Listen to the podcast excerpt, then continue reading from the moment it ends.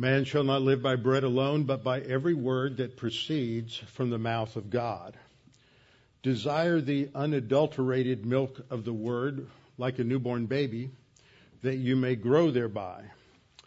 His divine power has given to us everything pertaining to life and godliness through the knowledge of him who called us by virtue and grace, by which have been given to us exceedingly great and precious promises, that by them uh, we may become partakers of the divine nature, having escaped the corruption of the world through lust.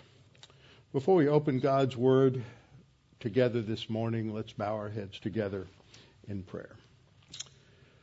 Our Father, thank you so much for the privilege we've had to remember our Lord's death and his person and his death on the cross for us, his work that has provided everything we need for our salvation. And we thank you for your word that has given us everything through life and godliness. Now, Father, we pray that as we study today and as we reflect upon these remarkable prophecies throughout the scripture, in the Old Testament, prophecies that are thousands of years before the birth of Jesus of Nazareth. Prophecies that are all true and have come to pass in his one life and person. Father, we pray that you would help us to understand these things and open our eyes to the truth. We pray this in Christ's name. Amen. Okay, we are studying in Ephesians, and we are in a particular section in Ephesians chapter 4 where we are being reminded of the unity that we have in Christ. This is a unity that was created by God the Holy Spirit. It's not something we create, it's not something we can manufacture. But we are told in this passage that we are to be diligent to maintain that unity. And so as we look at have looked at this in the past, we have focused on the first part of this section in verse 4 talking about the God the Holy Spirit and his ministry to us.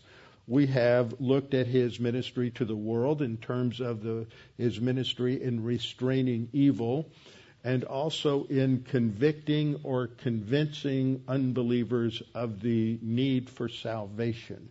That we are all born spiritually dead, separated from the life of God, without hope and without eternal life. And that the Holy Spirit makes clear to us of our desperate need that we are missing something, and that it is through trust faith in Christ that we are given new life. As Jesus said, I did not come like a thief to, des- to destroy, but I came to give life and to give it abundantly. And so at the time of salvation, we've studied those ministries of God the Holy Spirit, that He regenerates us, He gives us new life so that we are a new creature in Christ. We are baptized by means of the Holy Spirit so that we are identified with the death, burial, and resurrection of Christ. God the Holy Spirit indwells us, He seals us, and then the one ministry that we're commanded to allow to happen is the filling. The others are all automatic. There's no commands to be uh, baptized, no command to be in, indwelt, no command uh, to be sealed. We are commanded, though, to be filled by means of the Spirit. This is part of the topic that Paul has opened at the beginning of chapter 4 that we are to walk worthy of the calling. That is, we are to walk worthy of that exalted position that God has invited us to. And this is paralleled in a passage in Philippians 1:27 where he says, Only let your way of life be worthy of the gospel of Christ. That is the good news that Christ has died for your sins and you can be, have eternal life and be part of God's royal family. So that whether I come and see you or am absent, I may hear about you, that you stand firm in one spirit. Notice the emphasis there on unity, which will be expanded in the beginning of the second chapter. That you stand firm in one spirit with one mind, striving together for the faith of the gospel. So this is a theme throughout Paul's epistles of the unity that we have in Christ and that we are to be diligent to maintain that unity. But being diligent to maintain that unity involves other facets as well. And this is what is brought out in this section from 4 through 6, where he focuses on a quick summary of the roles of God the Holy Spirit, then God the Son, and then God the Father. We've studied through the ministries of the Holy Spirit, referenced in Ephesians 4 4, that there is one body, and one spirit. The body refers to the body of Christ, the church, the, the all co- composed of all believers, Jew and Gentile united together in one body as we have seen. There's no distinctions, there's no ethnic distinctions, there's no economic distinctions, there's no gender distinctions. We are all one in Christ with equal access by one spirit, as Paul said in Ephesians chapter 2. We're one body and one spirit. We were called in one hope of, our, of your calling. Verse 5 is where we are this morning. We're beginning with one Lord, one faith, one baptism. These three relate to God the Son. And then in Ephesians 4 6, one God and Father of all, who is above all and through all and in you all. So this morning we are looking at this statement at the very beginning that there is one Lord. And so we have to probe this because it's so brief, it's so so abridged. What in the world does he mean when he talks about one Lord?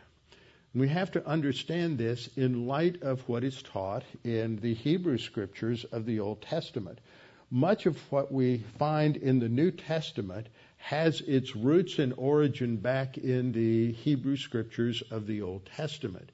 The Old Testament really should simply be called the Older Testament and the New Testament the Newer Testament, but that's another topic because they flow together. And we are reminded when we read this statement, one Lord, because as we'll see in a second, Lord is a reference to his deity that we are reminded of what is called the Shema in, uh, in Judaism. Shema is the Hebrew word to hear. And in this particular case, in the imperative mood, it is to listen, as you might hear someone say, listen up, pay attention, hear. And when, when, you, when this is said in both Old and New Testament, it is not simply the idea of having your auditory nerves stimulated, but to respond to the command in obedience. And so the command is, Hear, O Israel, uh, Shema, Shema Israel, uh, Yahweh Eloheinu, Yahweh is one, echad. Now, it's translated differently in the Hebrew Bible. And I point this out every time because it is so fascinating. Since the end of the first century, after Christ, who claimed to be God, there was a reaction among the Orthodox Jews that this statement really means the Lord is a unitary monothe, uh, unitary God, a singular monotheistic interpretation. But in the in 1986, the Jewish Publication Society published a new translation of the Tanakh. The previous translation came out in 1918 and sounds a lot like the King James in in the language, so it's probably modified a little bit from from a previous translation. But that's the traditional translation that you will hear. The Lord is our God. The Lord is one. But the word there and the structure and the context doesn't necessarily indicate a singular monotheism. It is the Lord alone. The context is prohibiting idolatry. And so you have this statement that God is God alone. There is only one God, that the so called gods and goddesses of the various religions and pantheons of the world are, are not, they're not gods. They are uh, figments of human imagination, and Deuteronomy warns us that what's really behind these false gods and goddesses are various demons. And I pointed out uh, in a recent study of of this that when uh, when John Milton wrote Paradise Lost, which is a tremendous epic poem describing the uh, uh fall of Satan and his temptation of Adam and Eve in the garden. It's uh, in the edition I have. It's a couple of hundred pages long. But in there, when he is describing the various angels that followed Satan, he gives them names, and he names them Baal and Moloch and Thor and Jupiter, Zeus, whatever, all of these various gods and goddesses of the various pantheons, showing that John Milton was quite uh, well informed theologically, and he understood that the demons were the real personages behind the behind the idols. And so this is the thrust. The Lord is Lord alone, but it's not a singular monotheism as we've studied, that throughout the Old Testament there are passages that indicate that there's a plurality within the Godhead. And we looked at this last time, and we see passages like uh, Isaiah 48:16, where someone is speaking. We don't see who it is right right away, and he says, Come near to me. So that's the person speaking. And he says, Listen to this. From the first I have not spoken in secret. From the time it took place, I was there. And now the Lord God has sent me and his Spirit. So the Lord God references God the Father. Me it references the second person of the Trinity, who we see as the Lord Jesus Christ before he entered into human history and third, his spirit. So there we have the triune God represented in the Old Testament. So this is our focus here that this one Lord is the same God worshiped by Israel that exists as uh, three persons yet one essence. And I used this diagram last time that we have at the center the essence of God that is intimately shared by the Father, the Son, and the Holy Spirit, so that they are an, a, a, unity of, of essence, but they exist in three persons. A good way to remember this is when God sings a solo, he sings in three part harmony that will help you put that together. So that the Son is not the Father and He is not the Spirit. The Father is not the Holy Spirit and the Father is not the Son and the Holy Spirit is not the same as the Son, not the same as the Father. They're not three different manifestations. So when we look at this passage here in Ephesians 4, we have to address the questions of what does Lord mean? Second, who is this Lord? That is the one Lord that we have. And third, how do we know He is Lord? Three distinct questions. So, what does the Bible teach about Jesus as the one Lord? Well, first of all, we have to understand what Lord means. What does it translate? And in the Greek, it translates the word kurios. And the word kurios refers to people in different realm, different associations, different roles. It can refer to a person in charge, a person who owns a business or a property. It is similar in the use of, in English, we refer to someone as sir. It is a polite form of address to somebody who is in authority, somebody who is older, somebody who is uh, uh, distinctive in that case but it is also used as a reference to deity. It is used in reference to deity in the pagan religions, and it is addressed to pagan gods. And in the scripture, kurios is the translation when it translates from Old Testament Hebrew. It's the way in which the name of God, Yahweh, is translated. So in English, you have the word Lord, and that can, when it's translated with the English in lowercase, that is a reference to Yahweh. If it's translated, I mean, when it's translated in uh, small caps, it refers to Yahweh. When it's translated in in lowercase, it usually is translating in the Old Testament. It's usually translating uh, the Greek, uh, excuse me, the Hebrew word Adonai, which is similar to master or sir, someone who is in authority, or uh, it can, if you have the phrase Yahweh Elohim, if Yahweh is translated as God, that will be in small caps. And then Lord God, if Lord is lowercase with God in small caps, then that is uh, also a reference to Yahweh Elohim, depending on how it's structured in the in the Hebrew. So when we ask the question, what who is the one Lord, it's very clear in the New Testament that Jesus of Nazareth is that one Lord. And we see that in a couple of different ways. One way we see it is throughout the scriptures, we see the writers of scripture quoting from Old Testament passages that are addressed uh, to Yahweh in the Old Testament, but they are then applied to Jesus in the New Testament.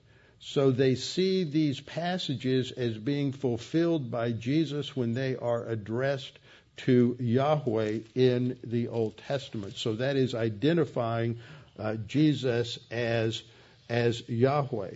And a few verses, when we get into the section from verse 7 down to verse 14, there's a quote in verse 8 from Psalm 68:18 that begins when he ascended on high. The one who ascended on high in the original context is Yahweh but this is now applied to Jesus. So you have many, many passages like that in the in the uh, New Testament. Another way that this occurs is by the various claims of Jesus to be God. And one place we see several of these in the Gospel of John. In John 5:15 through 18 we read that this the man departed this is a man Jesus has just healed the man departed and told the Jews that it was Jesus who had made him well. For this reason, the Jews persecuted Jesus and sought to kill him because he had done these things on the Sabbath. But Jesus answered them, My Father has been working until now, and I have been working. Now, for most of us, that seems like a fairly innocuous statement. But the Jews did not see it as innocuous. They understood what he was saying, that he was claiming that as the Father was working, he was working, and they were the same. And so when Jesus made this statement, it's structured in such a way that he's communicating that he is equal to the Father, and the, they, we know that because of their reaction. In verse 18, therefore the Jews sought all the more to kill him because he not only broke the Sabbath, but also said that God was his Father, making himself equal to God. Now, I remind you, there is an idiom in, in Hebrew that if you had the characteristics of something, for example, if you were uh, if you were a murderer, you would be called the son of a murderer. Doesn't mean your father was a murderer. It means that you exhibit the characteristics of being a murderer. If you're a fool, you're called the son of a fool. You have the, all the characteristics of a fool. So if you're calling God your father, you are saying that you are the son of God and that you are God. That's what the that's what the uh, what the word what the phrase would mean. And so they clearly understand that, and they want to uh, they want to kill him. In John 8:58, he has another conf- confrontation with the Jews And Jesus says to them, in the course of this whole discussion, he had talked about Abraham and other things, and they say, "Oh, we're sons of Abraham, and so uh, we we are uh, we are free." And so Jesus says, makes another comment about Abraham, and they basically respond by saying, "Well, well, you you you've just been born. You're not 30 years of age. You're just born recently." So what do you what do you know about Abraham? And Jesus' response is, Most assuredly I say to you, before Abraham was, I am. Present tense. I am is the translation of the meaning of Yahweh. When Moses asks God, when God is speaking to him at the uh, burning bush, he asked God, well, who do I say sent me to the Jews? How will I, how will I be able to explain this so they'll believe me? And God says, tell them I am has sent you. And the name Yahweh is a form of the Hebrew verb hayah, which means to be or to exist. And so his name has the idea of the self-existent one, the one who has no beginning and no end, and his uh, the uncaused cause. He is the self-existent one. And the Jews understood exactly what Jesus said when he said, before Abraham was, past tense, I am, that he was making a claim to deity because in the next verse it says, Then they took up stones to throw at him. But Jesus hid himself and went out of the temple, going through the midst of them, and so passed by. Again, in John 10:30, Jesus makes the statement that I and the Father are one. We are a, a unity. We are distinct persons, but we are so close. We are one in essence. And what did the Jews do? Well, they have one response. They pick up stones again to stone him because they believe that he is committing blasphemy. So Jesus clearly claimed to be God. Now, when somebody claims to be God today, we think that, that either they're lying or that they're crazy. But Jesus doesn't exhibit the characteristics of either a liar or someone who is psychotic. He exhibited the characteristics of someone who, uh, who was completely self possessed, had complete confidence in himself, and that he is speaking the truth. So when people come along and they say, well, Jesus was a good man, he founded a good religion, he taught people how to, how to live, he was a great teacher of the Bible, uh, you can't say any of those things. Because Jesus made these audacious claims that he was God. And he claims that he is the only way to God. And he claims that apart from him there is no salvation. And if he's making those kinds of claims, he's either the greatest deceiver and the most evil deceiver in all of human history, or he's who he claimed to be. And that's why it is important to examine the claims of deity. And some of that is based on the Old Testament, the Hebrew Scriptures, and what uh, prophecies are there. Now, as we as I introduce this, I want to make a few statements about what was necessary to qualify someone as a prophet in the Old Testament. We have lots of people who make all kinds of claims to predicting the future.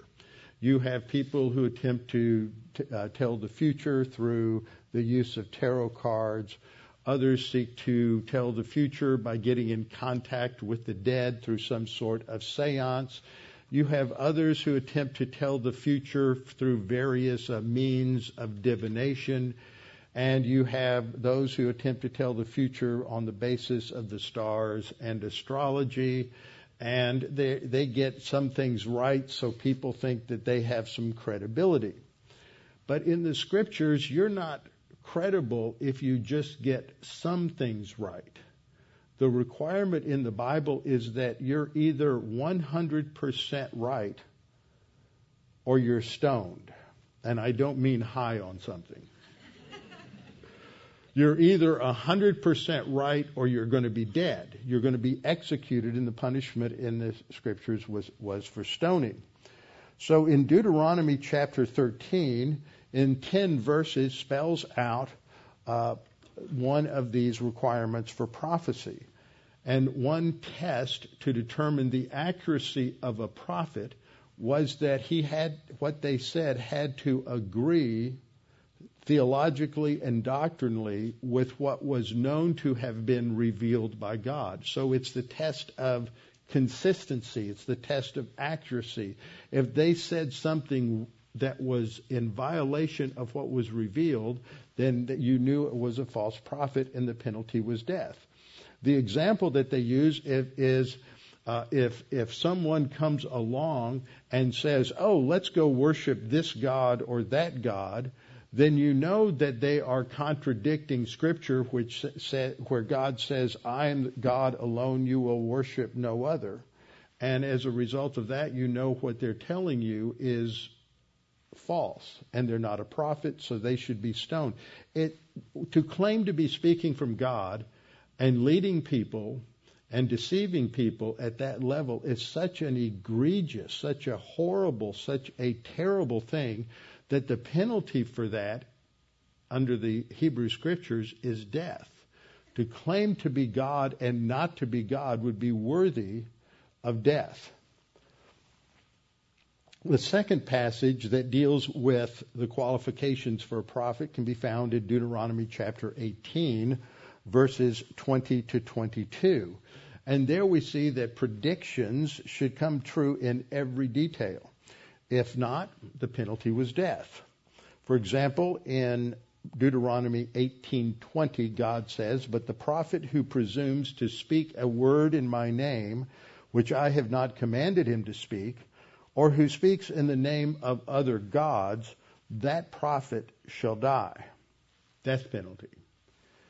How do you know it? Verse 21, "And if you say in your heart, how shall we know the word which the Lord has not spoken?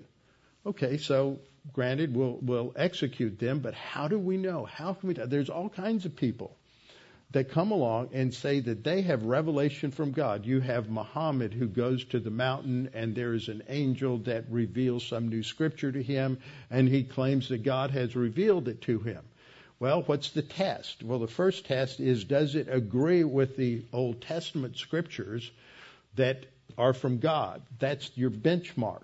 Well, in the Old Testament, it says that God is the God of Abraham, Isaac, and Jacob, and that the line of the seed will go through the, uh, Abraham's son Isaac. But the Quran says that the line goes through Ishmael, so that's a contradiction. Secondly, in the Old Testament, uh, it tells us that the Jews are God's chosen people through whom the scriptures will come and through whom the Savior will come. But not in the Quran. In the Quran, the Christians and the Jews are the most evil people, and so they are called upon in the Quran to slay all of the Christians and all of the Jews. That's part of jihad. This is at the core of Islam. Yesterday, I was sickened yesterday. I couldn't watch what was going on in New York because the people who were there, the government officials that were representing the United States, do not believe in the United States, and they do not believe that Islam is evil or that the perpetrators were doing exactly what the Quran told them to do. And they were calling Islam the religion of peace. And that is such a perversion. If you study Islam, people are grouped into two groups. One group is the house of peace, salam. The other group is the house of war. Peace, the religion of peace, is only for those who are in the house of peace. That is, those who are following Muhammad, those who are following Islam. But those who do not follow uh, Muhammad, who do, do not follow Islam, they are in the house of war, and those in the house of peace are justified in lying, killing, murdering, doing whatever they want to to those in the house of war, because the house of war are the sworn enemies of the house of peace. So when you call Islam the house of peace, you are buying into the lies and deceptions of Islam. And so Muhammad made these claims that are absolutely contrary to the Old Testament. So he is worthy of capital punishment according to the Mosaic law. You also have others that come along and say that God has spoken to them. You have uh, the founder of Christian Science, Mary Baker Glover Patterson Eddy. And she makes claims that everything is really sort of a mirage. We don't really feel pain. We don't really get sick. We don't have COVID 19, and nobody has really died. That's all a mirage. We just have to, it's very platonic. It's not biblical. It's totally false. And on and on we could go. You have people say, well, God, I, I had a dream last night. God told me to do this. Well, let's just examine that in the light of Scripture. And it doesn't fit. But we have some prophecies in the Old Testament that tell us what the Messiah will be like. Now, in the Talmud, it recognizes this that none of the prophets prophesied except about the days of Messiah. So in rabbinical Judaism, by the second or third century, when the Mishnah is codified and written down, although everything had been part of oral tradition for several centuries, they recognize that everything ultimately in the Old Testament is going to point toward the coming of the Messiah. Moses Maimonides, who lives roughly around the 10th or 11th century AD and is considered one of the greatest philosophers and uh, uh, rabbis in Judaism, says this belief in the Messiah is in accordance with the prophecies concerning him by all the prophets from our master Moses until Malachi, peace be unto them. Now, of course, he didn't recognize that those prophecies were fulfilled in Jesus, but he recognizes that the Old Testament is filled with prophecies foretelling the Messiah, the coming of the Messiah. Alfred Edersheim, who was uh, a Jew who came to understand that Jesus was the promised and prophesied Messiah, writes in his book, The Life and Times of Jesus the Messiah, says, quote, the passages in the Old Testament applied to the Messiah or to messianic times in the most ancient Jewish writings amount in all to 456. That in the Hebrew scriptures, from Genesis to Malachi, he's added them all up that he could find, and there are 456 specific prophecies of the Messiah in the Old Testament. He says 75 are from the Pentateuch, 243 from the prophets, and 138 from the writings, the Hagiographa. And supported by more than 558 separate quotations from the rabbinical writings. That's an enormous amount of literature. Now, these messianic prophecies, what, what does Messiah mean? Messiah is from the Hebrew word Mashiach, which means the anointed one or the appointed one. So this word is applied to the promised one who would come and save us from sin. So I'm going to run through some of these rather briefly because we had the Lord's table this morning. Um, we're short on time. But in Luke 4:16 to 20, we read in Luke 4:17 uh, of an event which occurred when Jesus is attending the synagogue in Capernaum, or uh, excuse me, Nazareth, his hometown. He was living in Capernaum uh, later, and it's no, it, it's it, it's no accident that he shows up on this particular day. Jesus is omniscient. God has a perfect plan, and by this time in in the synagogues, they had a regular reading. They had a calendar every Sabbath, they would read certain passages. So on this particular Sabbath, Jesus knew they, that the reading was from Isaiah uh, chapter 61. And so he shows up in Nazareth, his hometown, on the day that this is going to be read, knowing that he would be asked to read. And so they hand him the book of the prophet Isaiah. And when he had opened the book, he found the place where it was written. And then he starts to read it. Now, this is a passage that goes from verse 1 to verse 3, but he's going to stop in the middle of verse 2. Because what he is saying by that is that that much of the prophecy is fulfilled today, right in front of your eyes, people. And they understood that's what he was saying. So he reads, he's, the passage reads, The Spirit of the Lord is upon me because he has anointed me to preach the gospel to the poor. He has sent me to heal the brokenhearted, to proclaim liberty to the captives and recovery of sight to the blind, to set at liberty those who are oppressed, to proclaim the acceptable year of the Lord. Now, what has Jesus been doing since he was baptized by John the Baptist and began his ministry? He has been uh, ministering to the poor. He has been proclaiming the gospel of the kingdom. He has been healing those that had physical diseases as well as those who felt hopeless in life. He has uh, proclaimed liberty to the captives. He has healed lepers. He has given sight to the blind. And they have heard all of these stories. And he is making a proclamation that he is the Messiah and he has come to fulfill these things. And then it says he closed the book gave it back to the attendant, and he sat down. And all the eyes and everybody in the synagogue are staring at him. They understood exactly what he is saying that he is proclaiming that he's fulfilling those prophecies right there. And he began to say to them in verse 21 Today this scripture is fulfilled in your hearing. What did they, what did they want to do? What was their response? They, they wanted to execute him, and he disappeared from their midst. Isaiah 61, 1 through 3, as you see here, uh, reads the same.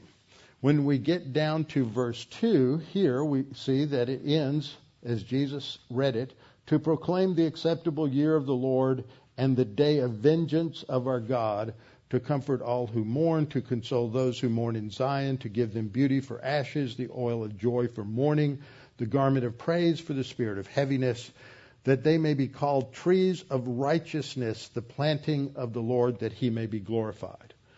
But you see,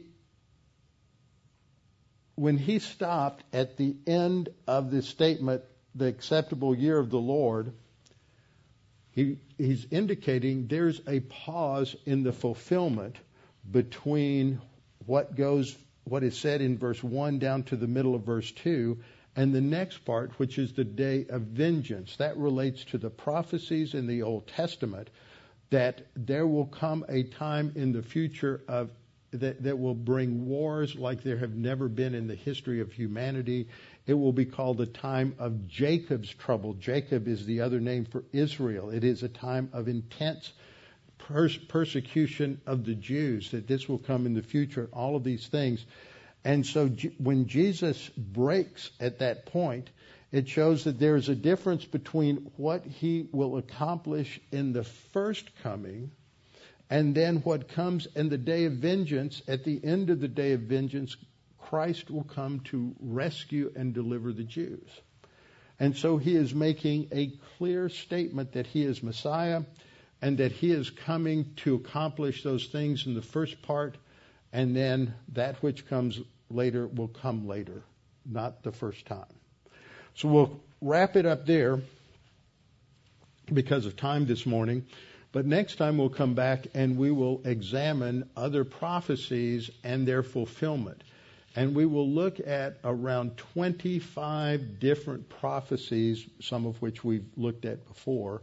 And we're just going to hit the high water mark. But what we will see is the prophecies from the Old Testament indicated that the Messiah who comes, as it says in Micah 5:2, is the one who's going forth are from eternity. That indicates that he's eternal, he is God but that he is born. He is going to be born in Bethlehem. That's physical birth. We know that he is one who will come and be born, but he will be called what? Emmanuel, God with us, Isaiah 9 6. And that's just, just the beginning, but we'll look at all of these prophecies that were literally predicted and literally fulfilled when Jesus came the first time. There are over a hundred prophecies that were made anywhere from 400 years before Christ to 1500 to 2500, 3000, 4000 years before Christ, all of which are fulfilled by him literally, not of those hundred. And the odds of that happening, happening are astronomical. That one person would fulfill even 10 of those prophecies is virtually impossible. And the illustration I use is that's like covering the whole state of Texas to a depth of four feet with silver dollars about that big and one of them being marked and somebody being blindfolded, and the chances of them going anywhere from here to El Paso, down in the depths of Palo Duro Canyon, uh, across the deserts of Big Bend in West Texas, up into the piney woods of East Texas, all the way down to the valley, that somebody's going to go out and blindfolded pick that one coin that is marked. It's impossible. But they're all fulfilled. Not just 10, but over a hundred prophecies are fulfilled in Christ. That's why we know that he is the promised one predicted in the Old Testament who fulfilled God's plan of salvation and died for us on the cross that we might have eternal life. Let's bow our heads together and go to the Lord in prayer. Our Father, we're thankful for all that you have given us in your word, that you have provided so much information for us and that this has been revealed to us over a period of uh, 1500 years from the time that Moses writes the first five books of the Old Testament around 1500 BC up until the completion of the New Testament in 100 AD. We know that in all of that there are there are over 400, almost 500 prophecies of the Messiah and 125 or more of which have been fulfilled at the first coming. And this could not be by chance, it could not be by coincidence, it could only be as a result of your planning, your purpose, and your mighty hand. So, Father, we thank you that we have this, that we do not believe in a vacuum, but we believe because there are many convincing proofs that Jesus is who he claimed to be, and he did what he said he would do to pay the penalty for our sins. He was indeed the Lamb of God who takes away the sin of the world.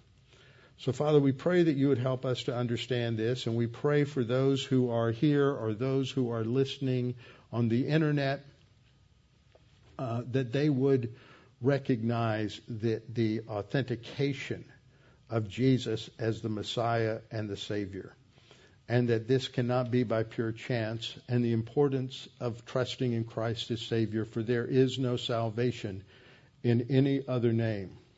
There is none but Christ on whom to believe for eternal life. We pray that you might make those clear to all the hearers. And for those of us who are believers, it, it gives us great confidence and it gives us great assurance of the truth of your word. And so, even when times are dark, we can go back to these truths, to these principles, to these realities, and know that what we have believed is absolutely correct. And Father, we thank you for this time of worship today. We pray this in Christ's name. Amen.